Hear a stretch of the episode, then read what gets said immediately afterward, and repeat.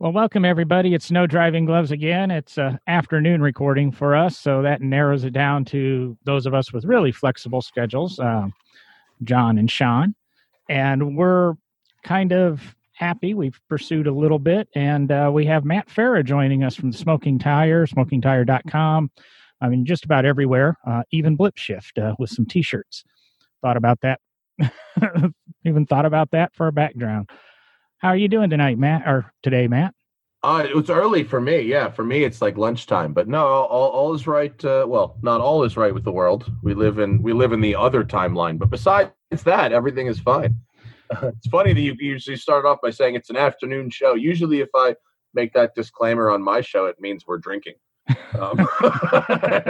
I can go make a gin and tonic. It's not a problem. I mean, it's literally it's three o'clock here, so we're I'm well past the God. I shouldn't be drinking at this hour. Point no judgments uh, from my state.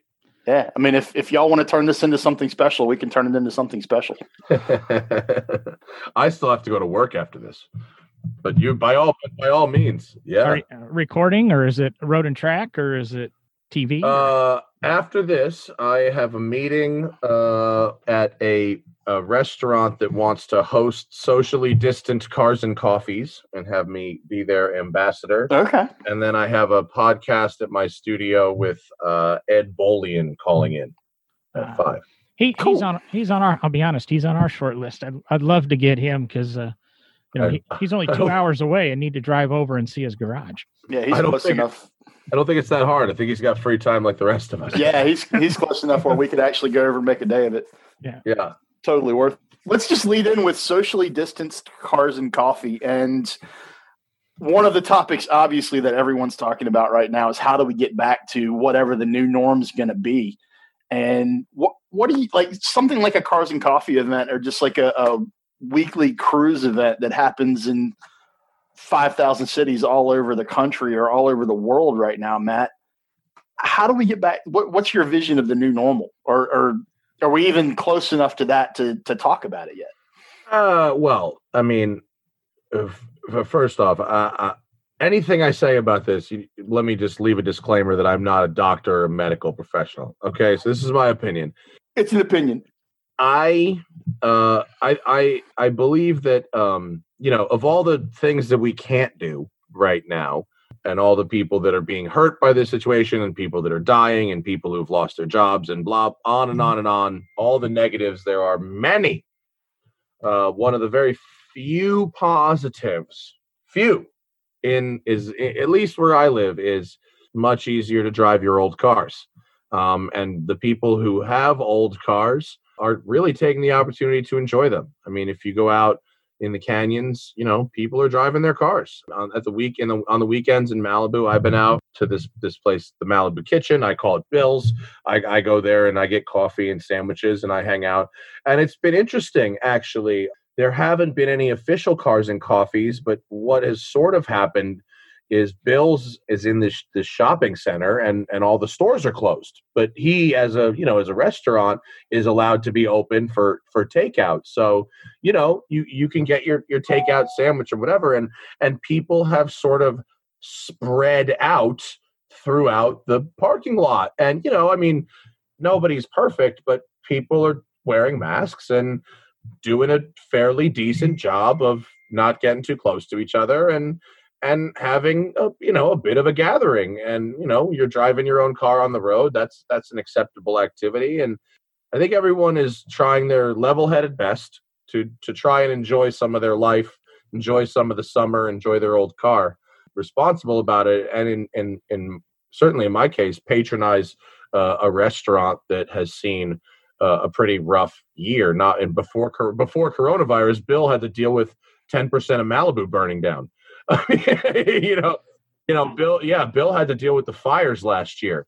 That's very true. Yeah, it's very true. Population of Malibu went down by ten percent in 24 hours. That's a that's a big deal for a little local business like wow. him. So I think I see a lot of him on Instagram and that. I, I of course listened to you know Spike Feresten too. Yeah, you, know, you recently chatted with him, and Bill seems to have a good little thing. And watching you know the Instagram posts and the photos, you guys in California, I don't know if it's you're stricter there, you're taking it more seriously, what the group is, but you're doing a lot better than the photos of the car groups getting together around Birmingham, Alabama, and that. Yeah.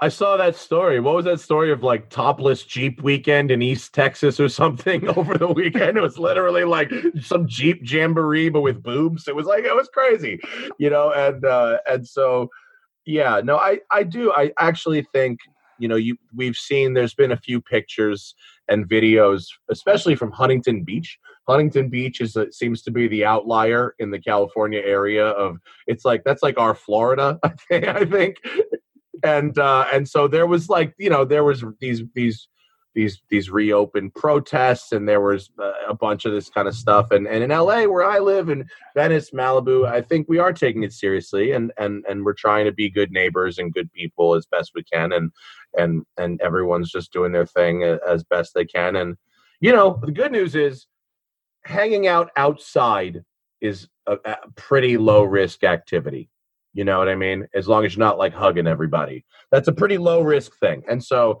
especially at the beach, we're at the beach, there's a big wind. It's yeah. like a 30 mile an hour wind out there. So it's a that's a pretty okay thing as long as you're not too stupid about it. But the the the little bit of the little bit of rainbow in this is that the roads are open, the traffic is light, and it's a great time to enjoy your old car because you're not going to be stuck in these terrible notorious traffic jams it was yep. a good time for Morgan to get you and Spike that that car because you know on a normal LA day I don't think your reviews would have been as glowing. I've yeah I've played with Morgans over the years and things like that, and uh, it's just it's not a car for sitting in traffic, no matter if, what era or how many yeah. wheels. But no, you want to be moving, you know, in that car. But honestly, you know, my 911, uh, my Safari 911, as as amazing as that car is, and is amazing, it's that's really a terrible car to be in traffic in because you know it's got manual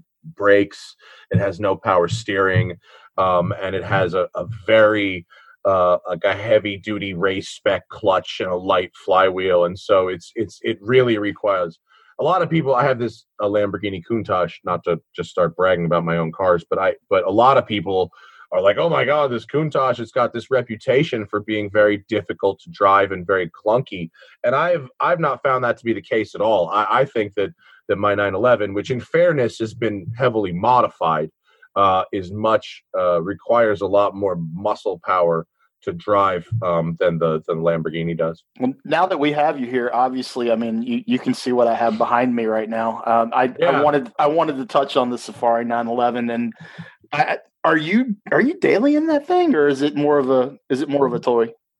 Well, the, no, no, no, well, no. I mean, no, because it's a that's not really a question with an answer. I have press cars. So every right. single week, you know, uh, I probably 40 to 45 weeks out of the year, I have a press car. Gotcha. Right. And so I have a modern car, you know, that I that I daily drive, right? And so when I don't have that, the 911 is as close to quote my car, you know, as it gets, you know. So but I also have my Vespa. I have a Vespa that I and I haven't ridden it so much because the traffic has been really light and it's typically like my traffic beater. You know, we can you can lane split in California legally, um, which is the best. I mean, it's it's uh, it's lane splitting is like legalizing weed. It's like it's so civil once you just do it. You know what I mean? It doesn't freak you out because I've never I've never been on a bike in an area where you could. No, and it just to me, yeah, I would be so worried about people not seeing you in in full.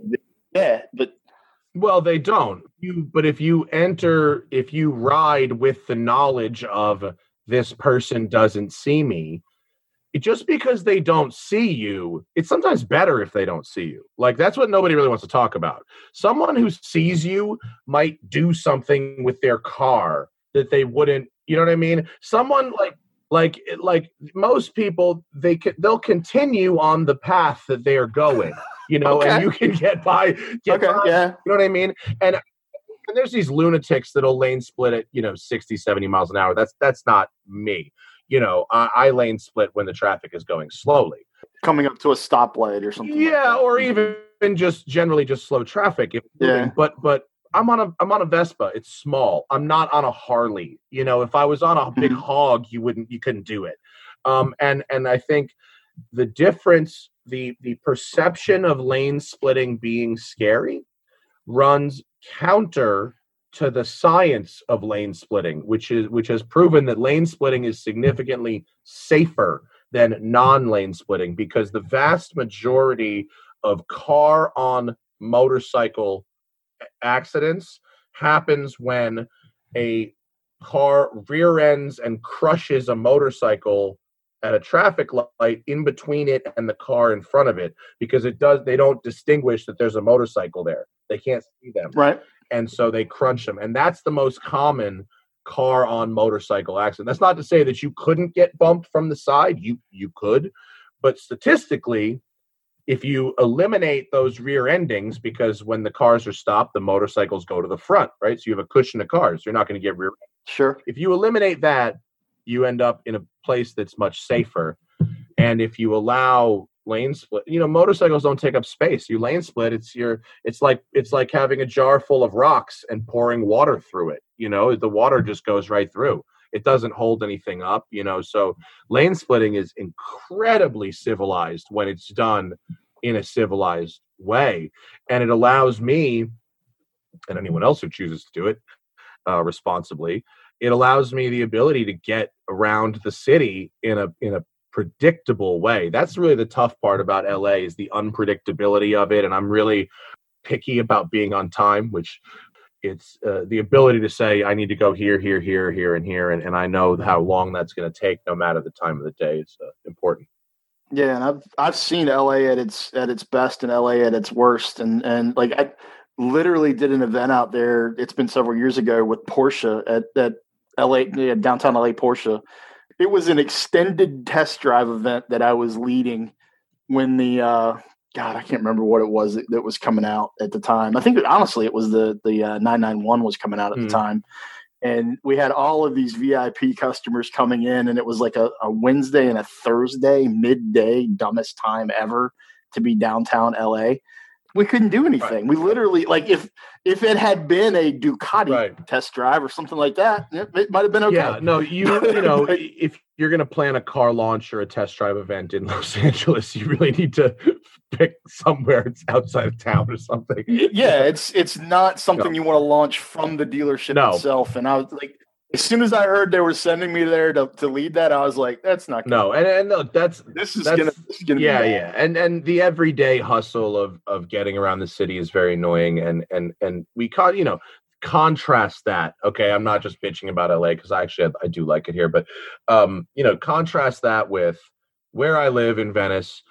I can I can really I can walk to a lot. I mean, assuming pre-coronavirus, I could walk to 50 restaurants, 25 bars, and any gro. You know, my grocery store that I go to now is a little local grocery store. It's the best. I love it, and I love that. And and we have our roads. You know, we've got the Angeles Forest, and we've got uh, Malibu, and and we've got um, the um, the Antelope Valley stuff, and the roads to Big Bear, and and so you know, other than being in Switzerland or something, you know, we've got like the best driving roads, you know, in the country here in California, and I don't know if you remember it or not, but as several years ago, I actually ran into you on the road going up to to uh, Baldy.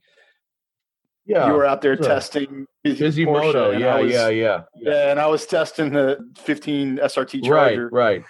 right and I just came around a corner, and you're just sitting on the side of the road in Busy's blue Porsche, and I was like, I'm driving by, and then I was like, holy shit, that's Yeah. Matt. Hey, how's it going? Uh, you caught me in my native environment.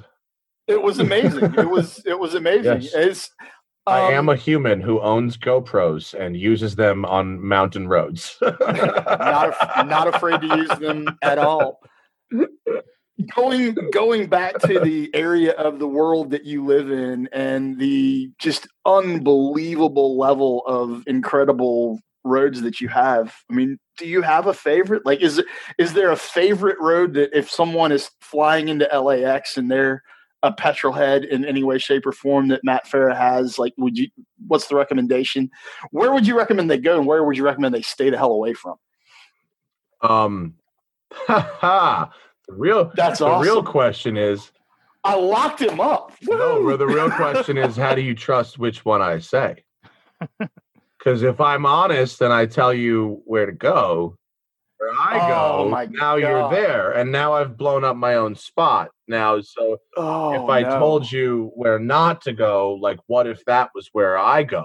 Because I don't this want turned into this turned into where's your favorite fishing spot? Yeah, spot? no, oh, crap. exactly, exactly. That's the problem. But you know what? It's not really a problem as much as you think because here's why. You never, you should never ever underestimate either the laziness or the stupidity of people. My my anecdotal evidence for the laziness part of it is that for years I was told that I should just not go to Tail of the Dragon because it's crowded and stupid. And there's no point in having a road as good as Tail of the Dragon when it's always as crowded as it is. And yet, I haven't found that to be the case. well, I was going to say, when I went to Tail of the Dragon, I did the thing that I normally do when I go to any road, which is I get up at four o'clock in the morning. I look up Yeah. when the sunrise is. I get up before that. And then sun comes up. And three minutes after that, I'm on the road. And that's just, that to me is the most logical, obvious course of action if you want to enjoy something, right? Like that. Yeah. And so I did that on Tail of the Dragon, and I got and I got three runs the whole way before I saw like another car. Unimpeded. Yeah. Yeah. and I was Last time I went through there, I got there at seven o'clock at night and I drove until one o'clock in the morning. well, the other yeah. I mean, if you wanted to do night, yeah, that's Yeah, I mean, the, like the headlights coming the Yeah. other way. I've done. I- I've attempted to do a couple of night shoots up in the Angeles Forest, and I I really enjoyed how much road we had to ourselves, uh, but I hated everything else about it. about doing doing doing night shoots. And literally, I I wasn't doing. Well, yeah, we were dri- we were like I was like literally like driving into spotlights. Right. Like it was it was horrible. Yeah, was- Yeah, I was just driving my Alfa, having fun, man. Yeah. I wasn't. I wasn't worried about lighting anything. Yeah, no, you know what's funny is I, I the canyons are just far and annoying enough to get from my house that I don't like go up there at night or I don't I don't it's not on the way to anything. You know, it's Right.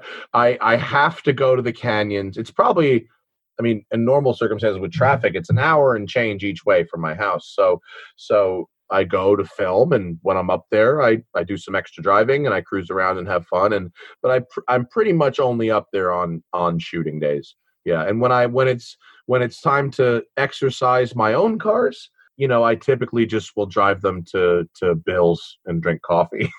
you know, yeah, I don't I don't I, I I get to spend so much time caning cars in the canyons that unless I was really the keeping up with the Joneses, you know, buy a new GT2 every year, there wouldn't be anything I could own that would really be so rewarding to go through the canyons in. You know what I mean? So my my Porsche is is not is terrible in the canyons, but it's a good everyday car because of the suspension travel and potholes and stuff like that. And and my Lamborghini is a is a very special thing to cruise around in at seven or eight tenths, or to to take on a short weekend road trip, or to bring to a, a car show or whatever. It's lovely to drive. It's it's a phenomenal driving car, but it's not the kind of car where you want to go out and cane it at ten tenths, you know, in the in the Angeles forest. So I uh, usually, sir, I save the forest for. To answer your question, I have a loop that goes through the Angeles forest that I like a lot. It's not. It's made of like four roads. It's not one road. Okay. Um, if you you can drive it, you can drive it virtually. If you, I see you're sitting at some type of sim setup. If you play Assetto Corsa by any chance, Yeah. uh, you can download the LA Canyons mod uh, for Assetto Corsa, and it is incredible. It's so good. It's so realistic, and the guy who made it did such an incredible job. There's some fun smoking tire Easter eggs in there, actually, because he's a Oh, cool. And so there's like my old Fox body getting pulled over by the cops on the side. Of No. yeah, yeah, yeah, it's cool. It's really cool. Oh, But- dude, yeah, I, I, I've actually seen it. I've never downloaded No, it. now do I'm it. Oh, definitely. it and- It's and, do so a live stream with it. Yeah, you know, cool. One of the things that I would do, my friend uh, who lives a couple houses down from me has a pretty uh, a pretty sick sim. It's it's got it's not motion, but it's got you know the right hardware and whatever. Yeah. And uh, and we go over to his place, and he he downloaded Assetto Corsa, the Canyons, and uh, and he downloaded uh, my Countach in the game, and so we go over there and just start drinking whiskey and and we just like drift the canyons virtually, you know, drunk in my Lamborghini, like I'm like Vince Neil from Motley Crue or something, you know. and, and it's There's great. no way to, to digitally kill anyone, which is a yeah, good thing. yeah, yeah. That's- keep it, yeah. If we keep it safe, you know, we're in we're in the dude's living room. It's all good. Absolutely. And it's Absolutely. but I but you know he's got the um with his sim he's got the the shifter right the proper shifter Oh yeah. And you can Oh yeah. we got e- we got an e brake. We got a gated yeah shifter. so you program it because it's a dog leg for the Countach Yeah, yeah, yeah. and it, and it's it's it's great. It really the dynamics are pretty good, and uh, and I have a good time, Rick. Really, virtually beating the crap out of my own my own car. That's very cool. Yeah, it's That's fun. very cool. Yeah, it is. I drive So that I- car. I drive the car a lot, though. I mean, I I I don't I don't I don't baby the car. I drive the car. Excellent. Say, As you should. I, I get I get the feeling a little bit, and there, there's a publisher out there does a magazine, and he's kind of at one time he was really known for trashing a car, then actually ending up with a car, talking about it great, and then when he would go to s- sell it, you know, you know the market's a little bit harder or stronger. I, kind of get the feeling, you know, everybody always talks about how bad Countachs are. Uh, I've driven a couple over the years, and you know, everybody who's always let me drive one, it's always wor- you know, they're worried about the clutch. But other than that, they're you know, they're they're a reasonable car as long as you're not parking or in a parking lot, I guess. I mean, even then, it's fine. I, I'm I'm not that concerned about it. I would be concerned. The only place I'm really concerned about the the there's nothing wrong with the clutch. The clutch is just a clutch, but it's if you blow it, yep. you have to take the engine and gearbox out from the top. So a new clutch is twenty thousand dollars. Yeah. So there's nothing wrong with the clutch. It's just the fear of blowing it.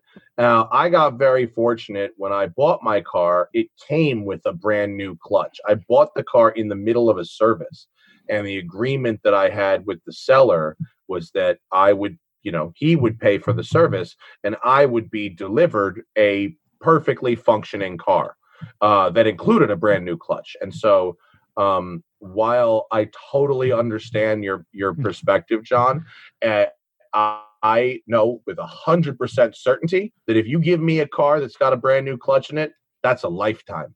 That's that we will not need another clutch. I was just saying you, you're Yeah. you're you're building up the market so that when you finally decide to part with it, that there's going to be, you know, I, you know, people say it's I'm not selling. Yeah. That car's not going anywhere. it's- No, that thing is awesome. Are you kidding me? It's I would sell it if I didn't enjoy it.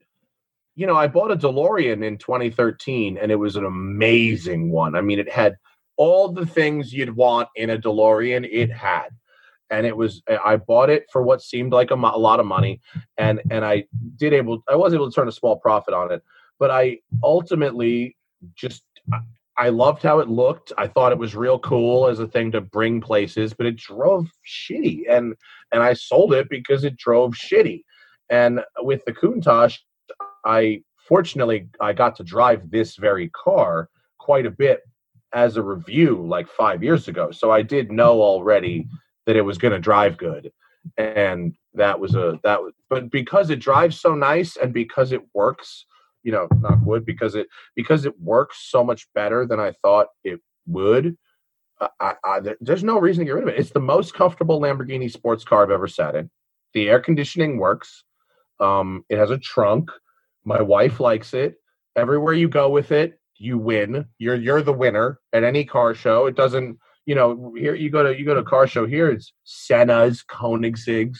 You know, it's and and you win. You're you're the the winner. And and so it's just and at the same time uh, once it's warm because it does take quite a while to warm the car the oil up probably like 20 30 minutes of driving so once it's warm oh man is it is it phenomenal it, ri- it rides beautifully it's just it's a really nice thing to to use and miles are cheap miles are cheap driving it is cheaper than not driving it actually um and i i haven't i've had it for 18 months and i have spent zero dollars on maintenance and i put 8000 kilometers on it that goes against what you'd normally read Yeah. about that car. Yeah, it Yeah. totally goes. That flies in the face of what you, what everything that I've ever read about a Countach. If you ask Harry Metcalf, who drives his Countach a lot, he says that driving it makes it work properly, and that when you drive them, you don't need to maintain them other than change the oil and shit. I was going to say the uh, the thing with a Lamborghini is it goes back to uh, expenses proportioned to income. A 20 k for a clutch, and Countaches are again what two and fifty, three hundred thousand dollar cars. So it's you know uh, what a It is tenth- proportional. Yeah, a tenth Yes. of the price of the car. I did a thirteen hundred dollar clutch in my six thousand dollar CRX. You know, That's a good back in '89. Yeah, so very good point, John. so Yeah, it, it, it's just I think twenty thousand dollar clutch or you know a twenty five thousand dollar Testarossa engine out you know timing service sounds ridiculous, but again, I, I'm a big CRX guy. Six eight hundred dollars do a timing belt on a CRX that you Mhm, know a mhm. tenth of the value, or you know it's what kept you know Espadas in the dirt for years, and that Right. it wasn't it wasn't viable to fix them. So I, I- I totally I get what a, you're uh, saying, and yeah. Sorry, go ahead. no, I- go ahead. Uh, I did. I had a, this Lexus LS 400 that I I I got it with 900,000 miles on it, and I got it to a million miles. I sort of shepherded it along, and we had to do uh, two timing belt services, and they were 980 dollars each for a car I paid 1,400 bucks for.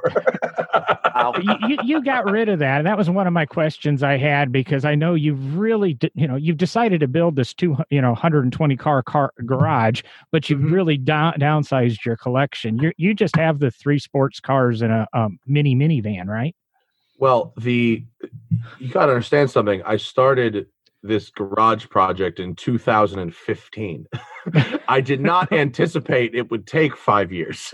I thought this no one would ever be a, does. a quick thing. I thought, you know, uh, and and and uh, I had a peak. I think at a peak, I was at like seven cars in 2015. At the time, I had to like fire sale like three cars because I lost my spot, and I decided to build this place. And uh, yeah, wait. So I've got the Porsche, the Lambo, I've got the Aston, and and this the Delica, the Mitsubishi Delica, and then I, for the time being, I'm I'm babysitting my mother's uh, Jaguar F Type, um, which my dad and I got her for uh, birthday. Um, Nice. I probably shouldn't have said the. You can dump button the year. All right. uh, so we got it for her, and then she proceeded to not drive it hardly at all. and and, uh, and they they had a they had a long cold winter out there in, in Connecticut where they're from. So they they shipped it out to me, and so me and my wife have been putting some miles on that Jaguar F Type, and it's it's quite nice. I, I like that thing.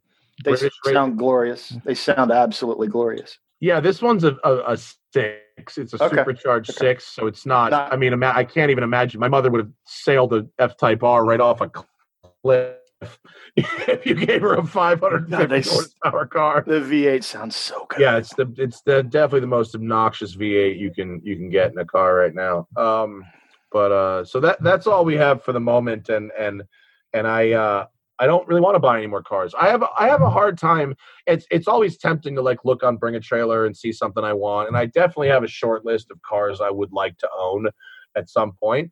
Um, but but honestly, I have a pretty tough time just driving the cars that I've got. I, I only have one ass, uh, and so I can only drive one car at a time. I've only got so many places I need to go, um, and and and I need to be trying to to to drive the cars that I'm testing so I can really Yeah. have something interesting to say about them. So, you know, I have a I have a day that I call Lamborghini Exercise Day, which which you know, it's it's obviously driving driving your Countach is not anything close to resembling work, but it is the kind of thing that I have to schedule, you know, in you know as as and, to make sure it's something that i do because because it's good for the car to run it every week. I, I started with once a week. I i figured out that really i can do it um now that the car's had a you know a pretty consistent year of being run regularly i can Mhm. drive it every two weeks instead of every week um and it, and it's perfectly happy with that. If i stretch it much beyond two weeks it starts to feel a little creaky. Um it's got a real personality like that but it's the kind of thing you got to schedule in, and it's the kind of thing I need to make time for because I don't always have somewhere to go. definitely something that a lot of folks with older cars don't consider. Like I, I know people that have older cars and they literally they let them set for months at a time. Yeah, and that's worse for them than than actually getting them out and driving them. I, it's like they they come back to them and they're like, uh, "This is there's a leak here, there's a leak there, there's Yeah. a hose that's cracked, there's belts."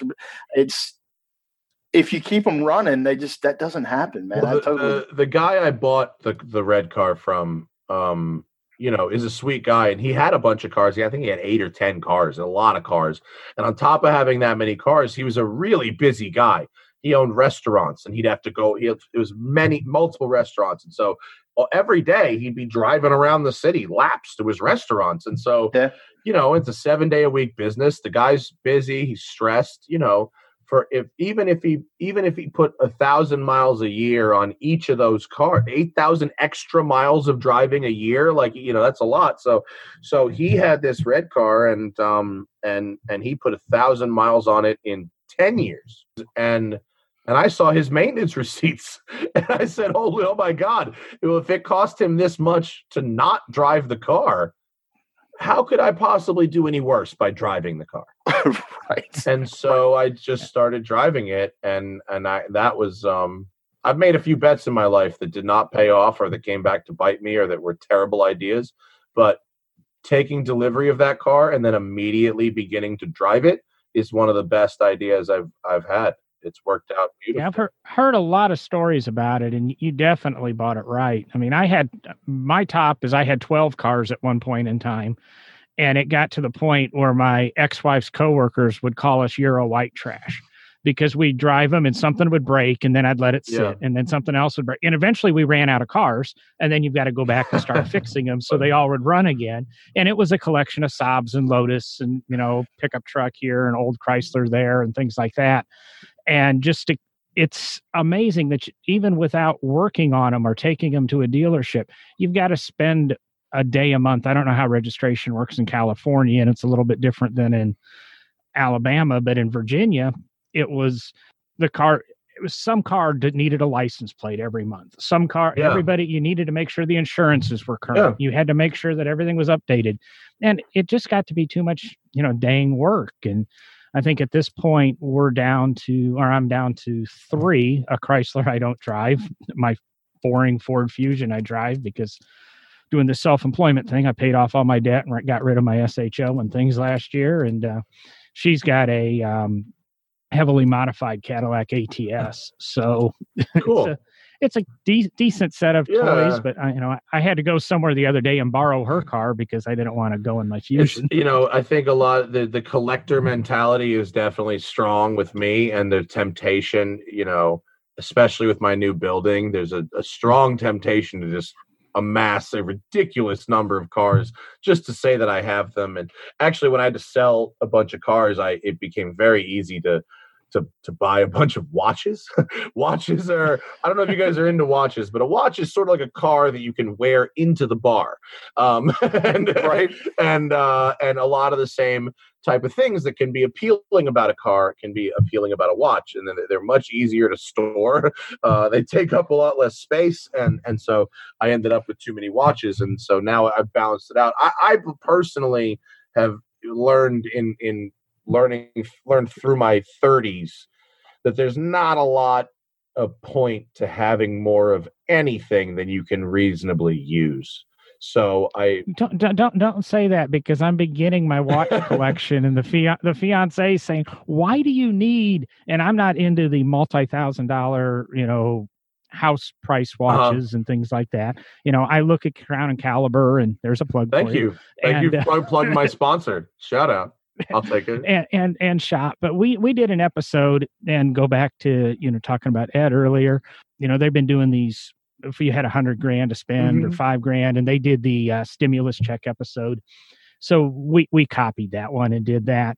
And the best thing I came up with, and I was going to ask you, is a, a local jewelry store had a uh, has a 65 Rolex Tudor stainless steel for 1200 bucks. And I go, uh, compared to every $1,200 car out there, Yeah.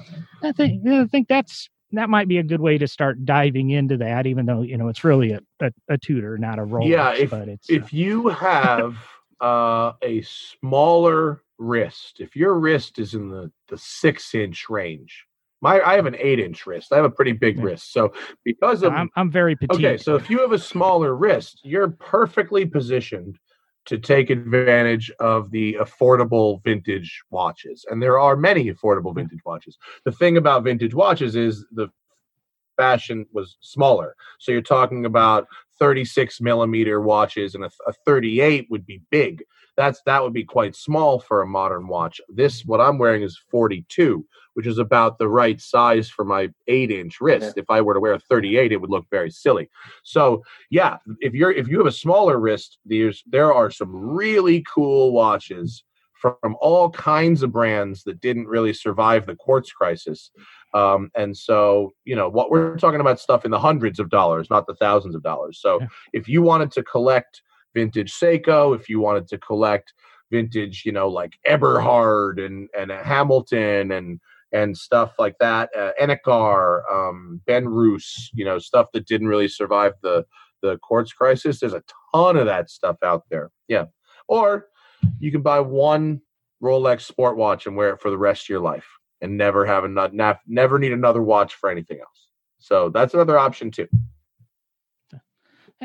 like I say, that's just, just what I came up with, and it's something I keep playing in. And I am a more petite, and I've got a buddy used to restore cars with him at Barbers that is does his own builds his own watches. Mm, You know, buys the Swiss movement.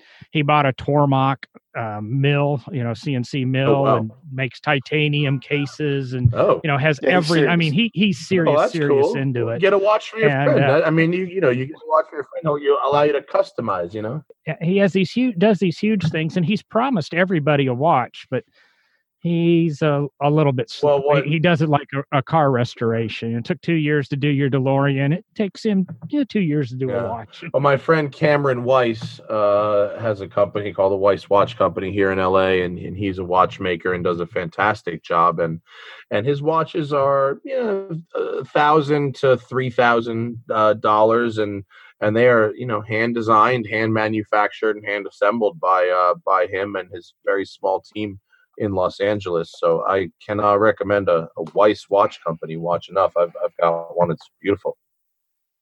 and now, now i've got a lot of google time to spend Yeah. on the show as i as i edit i'm going to pull out some Yeah. names and um, You just you just cost John money and you, you don't even realize it yet. With, I'm, I'm a doubt, really you cost John expensive friend to have. you're, you're, I, I, people have always accused me of being an enabler, and that's that's kind of what I get the, the feeling Yeah. here because we could get into cigars and all this other stuff. And I say I watched your most recent West Side Collector car storage walkthrough, and I love the Scotch and whiskey lockers you put in. That's a you know cool design, and you've got a lot of neat things there. And like I say. Don't, don't be surprised if I try to copy some of the stuff in the, the business I'm working with. I love the ideas and I can't wait to see the humidor that you uh, put in I- because I have a feeling it's going to be a little bit more than just a standard mahogany wood unit. I'm going to disappoint you. It's going to be kind of Oh. standard. I'm not, uh, I, you know, I'm not a super cigar nerd. I like a cigar once in a while. Um, I, uh, as a I'm a former uh, cigarette smoker. I smoked cigarettes for like 10 years. I, I quit in 2016. And so I never really was able to, to transition to an appreciation of cigars. I, I like weed a lot. Um, Wait, you're you're in California for that. one, it's isn't? You legal. can yeah, get it's it. legal here. I don't, you know, I don't. We can't get it. I here. just- we like I, I, am not concerned about the legality. I was more concerned about your your allegedly youthful audience being unduly influenced oh. by. It's freaking It is. legal, dude. Like it's it's do yeah, Yeah, do you. I, Uh, I, I get that, a little I get a little uptight about it sometimes, and I, I was at You a should smoke weed. um, It'll help. It'll help. Yeah, my, my fiance is gonna love this episode. But I was in a That's business awesome. the other day talking, and some guy came out of the back and said to the secretary, "She goes, you got my cookies?" He goes, "No, but I got a bag of weed." I go, you know, I, you don't know who I am. I dress like a DEA DEA guy half the time, but yeah. uh, No, we're that. So I'm the the humidor on, is going to be. Well, it, it, don't get me wrong. It'll be nice, but it's not. It's not a. It's not a custom piece. It's going to be an off the rack piece. Um, I, I didn't need to reinvent the wheel uh, with the humidor thing. Uh, I'm hoping, you know, that that wine the that cigar room is going to be it's going to be a pretty pretty cool room. I think um it it's interesting because you have to have that sort of stuff, the lounge and all that. I don't really anticipate it gets used very often. I, I didn't I didn't allocate a bunch of space to that and I didn't take away any useful car storage space for it because I've been to these other car storage type places that always have a lounge. It's so rarely being used uh, for anything that I, I but but it is nice and and, I, and I'm happy that we have it because it's gonna be cool for me and my friends. how how many square feet did you de- uh, dedicate to it? To the lounge? Yeah. Oh, it's not much. It's probably 25 by 25. It's not that big. Okay. It's not that it's not that big. Um, it's a decent sized room. You can you can get several people in there to hang oh, out. Yeah. If, if you know they want to have you want to have an event or something like that. There's seat, there's seating in there for seven, so it's it's yeah. it's fine. It, I I, I it, th- there's a there was a specific code requirement for the upstairs. There's an exact.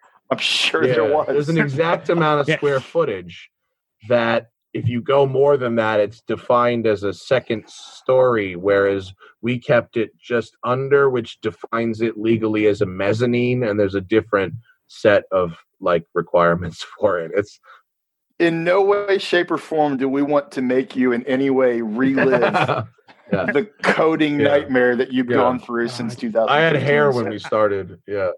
I, I, I, can't believe the the obstacles uh, you've been up against. Yeah. I mean, like I said, we're building out similar thing here, and our, our lounge is elevated twenty by twenty, so we're similar square footage there, even though our, our building's huge. But just like you know, the, the latest video and the, the you know the I, I come from my family's been in durable medical equipment since the late seventies and when you said something about the banking of the wheelchairs off the oh, sidewalks yeah. just because of, because of that and then all the repercussions that those two or three inches did which you you would have thought you know to me you would have thought somebody early on would have said, "Hey, wait a second, but that's not no, the way they work." Nobody, no, you know, that no. you def, you know, it's not even the right hand doesn't know what the left hand's doing. The right index finger doesn't know what the right pinky's doing. Yeah, so, I mean, I, I, nobody told us until you know a lot of these things are are sort of surprises as as they come up. You know, how long do you? Th- uh, maybe you don't want to even relive it, but how long do you think all the you know code changes and the you know repaving the alley and repaving the sidewalk and you know the, the rainwater collection system i can't believe how long do you think that's delayed you at least a year two years in construction it's about or? 200 days 200? 200 days of of um things that you know yeah delays that be from yeah. not all of it was code changes eh, some of it was weather you know i mean just this past weekend i got super hosed. We were supposed to pave the alley behind the building over the weekend and it rained like an inch and a half on saturday. So so that you know that got kicked to, to today. So you know that's that's yeah. three days right there. So that kind of stuff happened uh, a few times as well. Rain delays yeah um you know, look, look. Uh, it doesn't lightly rain there. Yeah, it's, no. And, and here's the thing: the codes and all this stuff is a is a super nightmare. And but it's not. It's not just like, you know, oh, you know, California's stupid liberals, blah blah blah. A lot of it is. A lot of it, a would happen in other states as well, other cities and other states. And my contractors who typically build hospitals, that's what they normally do, have talked about the similar issues happening from Texas to Missouri to Illinois to New York to, to wherever. And so it's not unique to Los Angeles, although our codes are very, very strict here. You know, we have earthquakes and we have fires, and we are filled filling what is not a very big building with a lot of gasoline. And and it's never been done before. I mean, no one's ever installed a four high quad in the San Andreas fault zone before, ever. No one's ever done it. And forget the fact that it's over a basement. So no one's ever done it in this part of the world. No one's ever done it over a basement. No one's ever done this many of them indoors. Now combine all of those, and like the fire department's like head explodes. I mean, I know, literally never even thought about the fault aspect. Yeah, bro, we get and earthquakes here. yeah, no. I don't know why it never even entered into my like. What did you have to do? Construction. Everything. I had to do everything. Oh, I just told you. specs of the That's not what I meant. To actually to shore up the four high. Like, Oh, how did bro, you? we poured first off the concrete. We so uh, do you want to go to dirt on concrete? So the whole building is is full of number eighteen rebar. Do you know what that is? It's, It's it's, rebar that's this thick. So the Yeah. whole building it Yeah. weighs twenty five pounds a foot. That's how heavy it is, and we've got miles of it. The we poured hundred and sixty concrete trucks. In this is it's a fourteen thousand square foot building. We put 160 trucks into 14,000 square feet. So the floor of the underground level, the basement, is three feet of solid pour. you have a fallout yes, shelter. and then the walls are 18 inches thick with double rebar. Right, the the above ground walls are 12 inch CMU block filled with rebar and grout, and then the lifts stand on inch and a half thick metal plates, which are there's two of them spread 18 inches that spread through the the the, the 18 inch deck pour and they have nine pieces of number 18 rebar point. So that's at each pole. If you think each lift has four poles and there's 18 lifts and each lift each pole has nine so you think about how much rebar is going through the place yeah. it's just it's just extraordinary i wonder maybe i can Did you have to do any of those like the the Japanese high rise? How they've got the the earthquake where they they can shake up to a certain. no they don't do it None, no none they don't do it like that they don't do it with the rubber shaky things Yeah, yeah, yeah. it's just Yeah. it's just more more rebar more concrete Just throw as throw as much heft at it as yeah you can. and i'm trying to find i'm looking right now maybe if you if i don't know if one of you guys allows me permission to share my screen i can find you a picture of the rebar Until you said that, man, I literally had never even thought Yeah. about the ramifications of putting that stack Yeah. So- where you're where you're putting it and the, the possibility of a 6.0 Right. plus. And what that would so do. here's here's one here's Holy one crap. of the ground level uh pour right? And then i'll find i'll find where the deck pour was. It's a couple months later. And uh the deck pour was just the crazy crazy rebar rebar tying so yeah so it's it's it's literally i mean i can't physically i cannot imagine uh what a stronger building would be. I don't know how you could possibly build something stronger oh here we go. Oh here this is a perfect picture. No look so this is perfect. So here's so Oh. here is what you see is when they're building the deck you can see the Oh grid my grid of God. rebar and then you see these things standing up. So the top plate on the things that are standing up are like that is the floor. So these rebar bits go through the rebar sandwich there. If any of the listeners really want to know, Matt's done four great or humorous or hair pulling videos uh, so Equal- far uh, funny and very stressful. of this facility and you know West Side Collector Car Storage and like I say we're we're doing a similar thing here in Birmingham to the listeners and I've been haven't said much about it and we'll have about the same capacity but I would have a feeling Matt's got as much money in rebar that exceeds our entire budget of retrofitting a building and Here's it's just the uh, here's the rebar on the top, so coming out of the walls. So that's the number 18 rebar, 30 feet in the air, coming out of the walls. dude, if it hits the fan, I'm heading towards you. I know it's going to take me a while to get there, but We're full Um, on. Yeah, it's crazy. literally, like if if goes down, my wife and my wife and I are loading up the car and rolling, dude.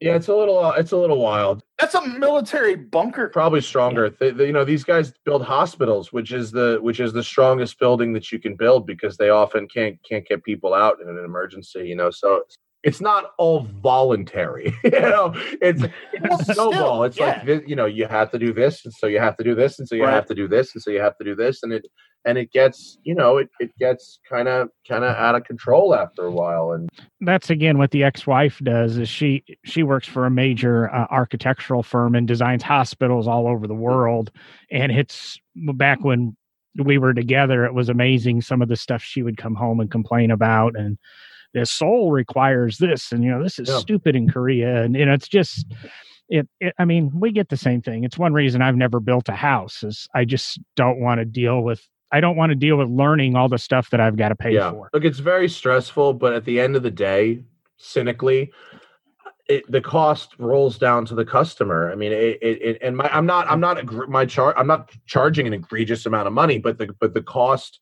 you know, the cost to store a car in that part of town in this type of building is is is proportional um, to the to the, the quality of the facility and the location of the facility and the services that we're offering. And so, the good news is, from a real estate perspective, this this is a land play, right? My my I, I wanted to have this business, right? That's very important, and the Yeah. business is designed to make money. If we if we have over a certain percentage capacity, we'll make we'll make money, and it'll be fine.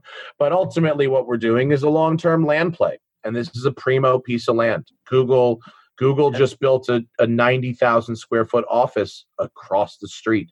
You know, the Clippers play directly across the street. I can hit a nine iron onto the roof of the Clippers building from my front driveway. It's a primo project, and and it's uh, hopefully uh, one of many. Yeah, that's. I mean, those pictures you just showed us. Like, if I was, if I were a collector and I was looking for a place in the LA area to put my F40 or you know my 250 GT or insert a car worth millions and millions of dollars here, I would want you to show me the pictures that you just showed us and and basically be able to go. You're putting it inside a, This a is bunker. cool. We You're just putting did our we did these like James Bond halo cool. lighting, which looks really nice. You know that we're doing we have the finishing touches on it now, so it it it looks a little more. You know, oh, cats. Hang on, it looks a little more finished. Cats here's the here's the uh the outside. You know, it started. It it looks really nice with our our, our buttery driveway and all that kind of stuff. And um, It's a building. Now. a real in that picture you just showed it's one of those things i didn't notice it Damn. until the first fi- five or six times of seeing your building i love the integrated f into the oh front yeah, that's you a fun design. That is Yeah. amazing. That go back to that lift picture. That is insane, dude. That's That's so that so I so feel like that I'm, is uh, what you're looking at there is a block of 40 cars. So that's five wide, two deep, four high. So that's 40 cars there. And then, holy and then this crap. is looking back the That- other way towards like the the cigar lounge or the windows above that uh that door there. Yeah, dude. This makes for compelling podcast. Um, you guys have to tune into the video on this one. Sorry. Um, no, I mean it's. I had to get you to show that again. That's Yeah, that cool, is- huh? the scale of that. Yeah, when you see it in the renders, it's kind of like yeah, it's a render. But when you see it actually built, when you see it Oh, yeah. physically, it's like Wait, that's overwhelming. you see it with uh with cars in there. You know, it's I can't it's wait. very dude. tall. It's you know, it's like 40 feet tall, and so the the top cars are are like 35 feet in the air. Have you ever been to uh, just outside of Stuttgart? Have you ever been to the V8 hotel? Uh, I I drove by it. I didn't. I did not go inside it, but I know what you're talking about. Yeah, it's cool. Yeah, they we stayed there a couple years ago. They they have a very similar classic car like storage facility inside that that Uh-huh. complex, and it's it's only a double stack. Look, if if But- the land was any more affordable, I wouldn't have had to do all this bullshit.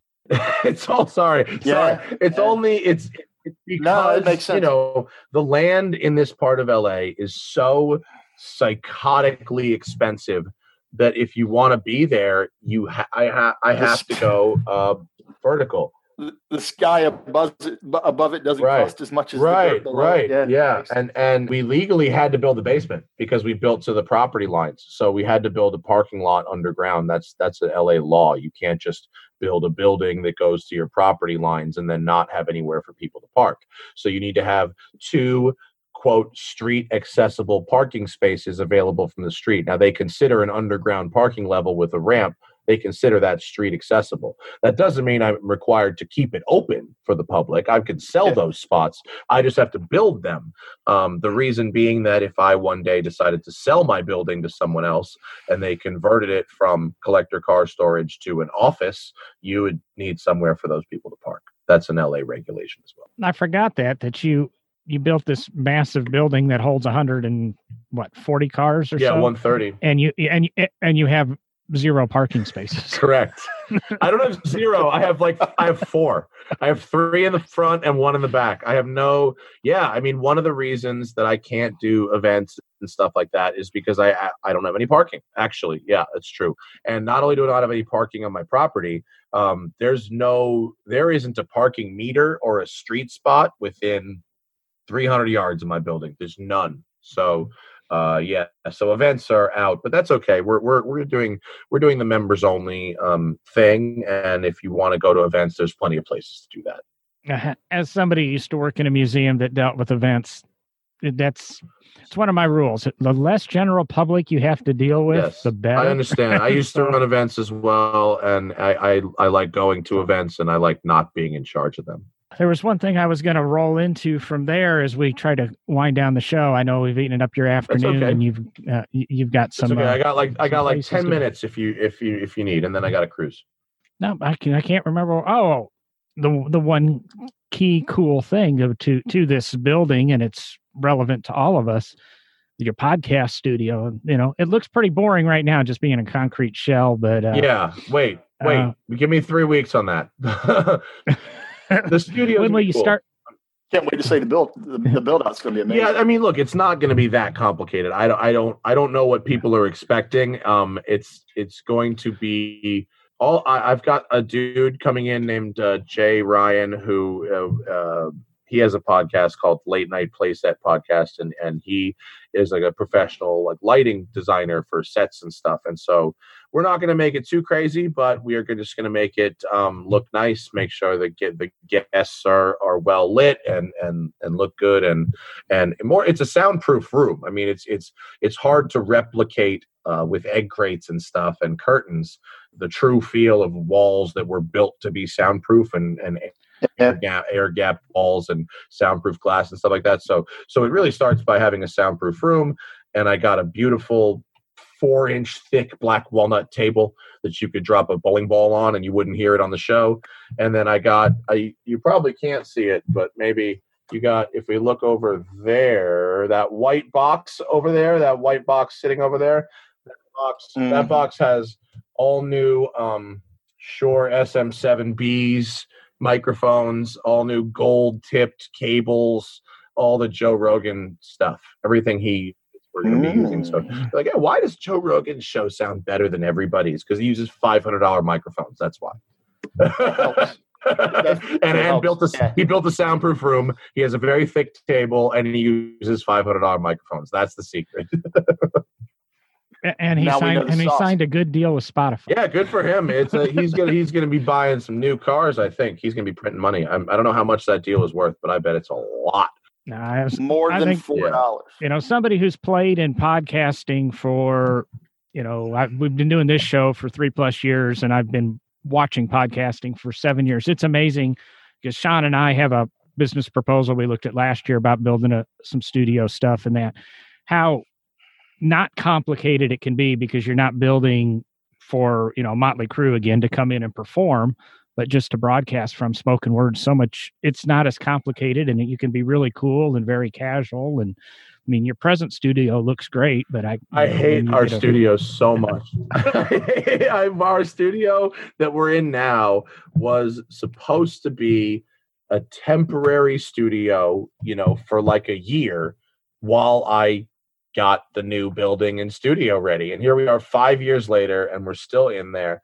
Now, I shouldn't be so mean about it because our landlord is very nice and it's safe and quiet and out of the way, and there's places to park. And so it's just, it's fine. It's fine. But I hate it so much because for, for a variety of reasons. And I just like, we've been, po- I've been podcasting for 10 years and I want I've been like ready to be in this new studio for like five of them. since since you started building yeah. the new building, yeah. yeah. that makes perfect yeah. sense. for you know, but I I get what I deserve, and I got like March and April. I totally panicked because I had bought all this very expensive podcast stuff, and it was like coronavirus. I was like, oh, what did I fucking what did I do? I'm sorry, I just dropped an f bomb again. Oh, what did I do? But anyway, it's gonna be it'll okay. be fine. No, it'll be we're, fine. We're, we're gonna be fine. We're gonna get through it. Yeah.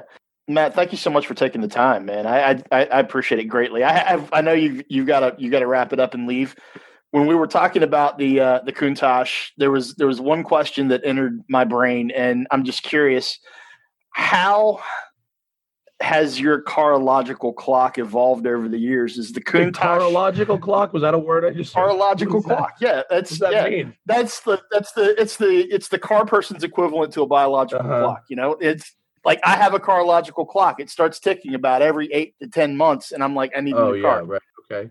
Is the is the Lamborghini is the Countach the end for you as far as like if you had that car forever, you'd be happy with that car forever, oh. and you don't need to go out and get another, or are there still other things out there that give you that fizz that you that you need to no for sure acquire? for sure no i mean look on one hand like yeah Countach is kind of a game over car right there's you you pretty much hit the end of the road when you get to something like that on the other hand it's not linear it's then you don't you don't arrange all cars on a line of best to worst. I know. And and and totally so know. and so I think that there's all different kinds of experiences to be had and all different kinds of cars that can provide them. And there's all different cars that I've liked for different reasons.